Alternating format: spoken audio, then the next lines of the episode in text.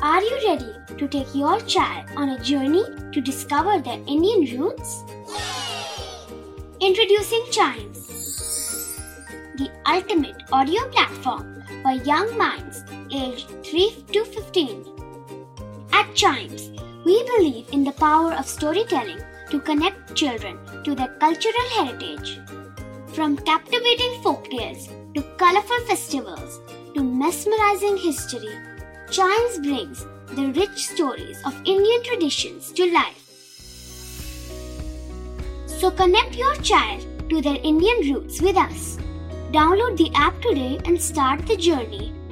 Search Chimes Kids Audio Stories and Podcasts app on Apple or Google Play Store. Chimes, audio that inspires.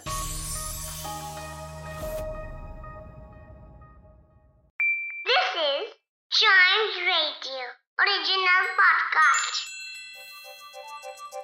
हर दिन की एक कहानी होती है कुछ ऐसी बातें जो उस दिन को बना देती हैं हिस्ट्री का हिस्सा तो आइए सुनते हैं कुछ बातें जो हुई थी in this day's history! Hello and welcome to this day's history जहाँ मैं आपको आज के दिन दुनिया भर में होने वाले कुछ इंपॉर्टेंट इवेंट्स के बारे में बताऊँगा तो चलिए शुरू करते हैं 1610 में आज ही के दिन गैलीलियो गैलीली ने फोर गैलीलियन मून्स के बारे में फ़र्स्ट ऑब्जर्वेशन किया था। Galilean moons four largest moons of Jupiter को बोला जाता है। गैलीलियो एक एस्ट्रोनॉमर, फिजिसिस्ट और इंजीनियर थे। गैलीलियो को अक्सर father of observational astronomy, father of modern physics, father of the scientific method और फादर ऑफ़ मॉडर्न साइंस भी कहा जाता है। गैलीलियो ने स्पीड, वेलोसिटी, ग्रेविटी इनर्शिया और प्रोजेक्टाइल मोशन जैसे कॉन्सेप्ट्स के बारे में पढ़ा और बताया। गैलीलियो ने थर्मोस्कोप नाम का एक डिवाइस का भी इन्वेंशन किया।